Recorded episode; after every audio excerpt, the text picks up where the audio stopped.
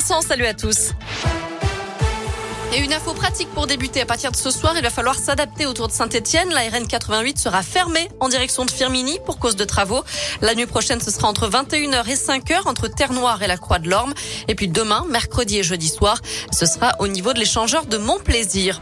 L'actu chez nous en bref, c'est cette enquête ouverte à Rouen après l'incendie de trois camions ce week-end sur le parking d'une entreprise. Ça s'est passé boulevard Mulzan dans la nuit de samedi à dimanche. La piste criminelle serait privilégiée d'après le progrès. Le chèque carburant, ce n'est pas pour tout de suite. Bruno Le Maire, le ministre de l'économie, a reconnu que les discussions se poursuivaient pour compenser la hausse des prix à la pompe.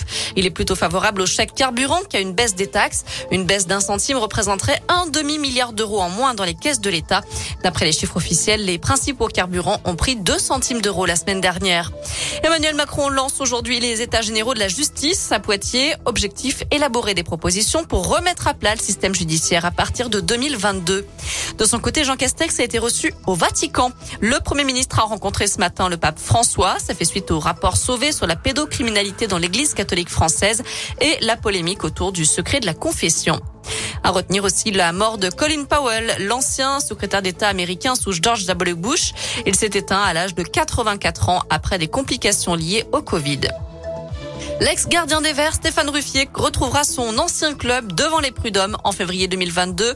Il conteste son licenciement pour faute grave de l'ASS en janvier dernier.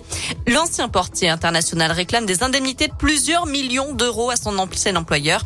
Il met en avant comme conséquence de son licenciement une perte de chance pour sa carrière professionnelle, mais aussi un préjudice moral. Enfin, c'est le plus beau cliché du monde. Cette année, il a été pris par un Français, Serge Zaka, récompensé pour cette photo du 4 août 2020. Photo d'un éclair très puissant qui sort d'un nuage au-dessus de la baie de Cannes dans les Alpes-Maritimes.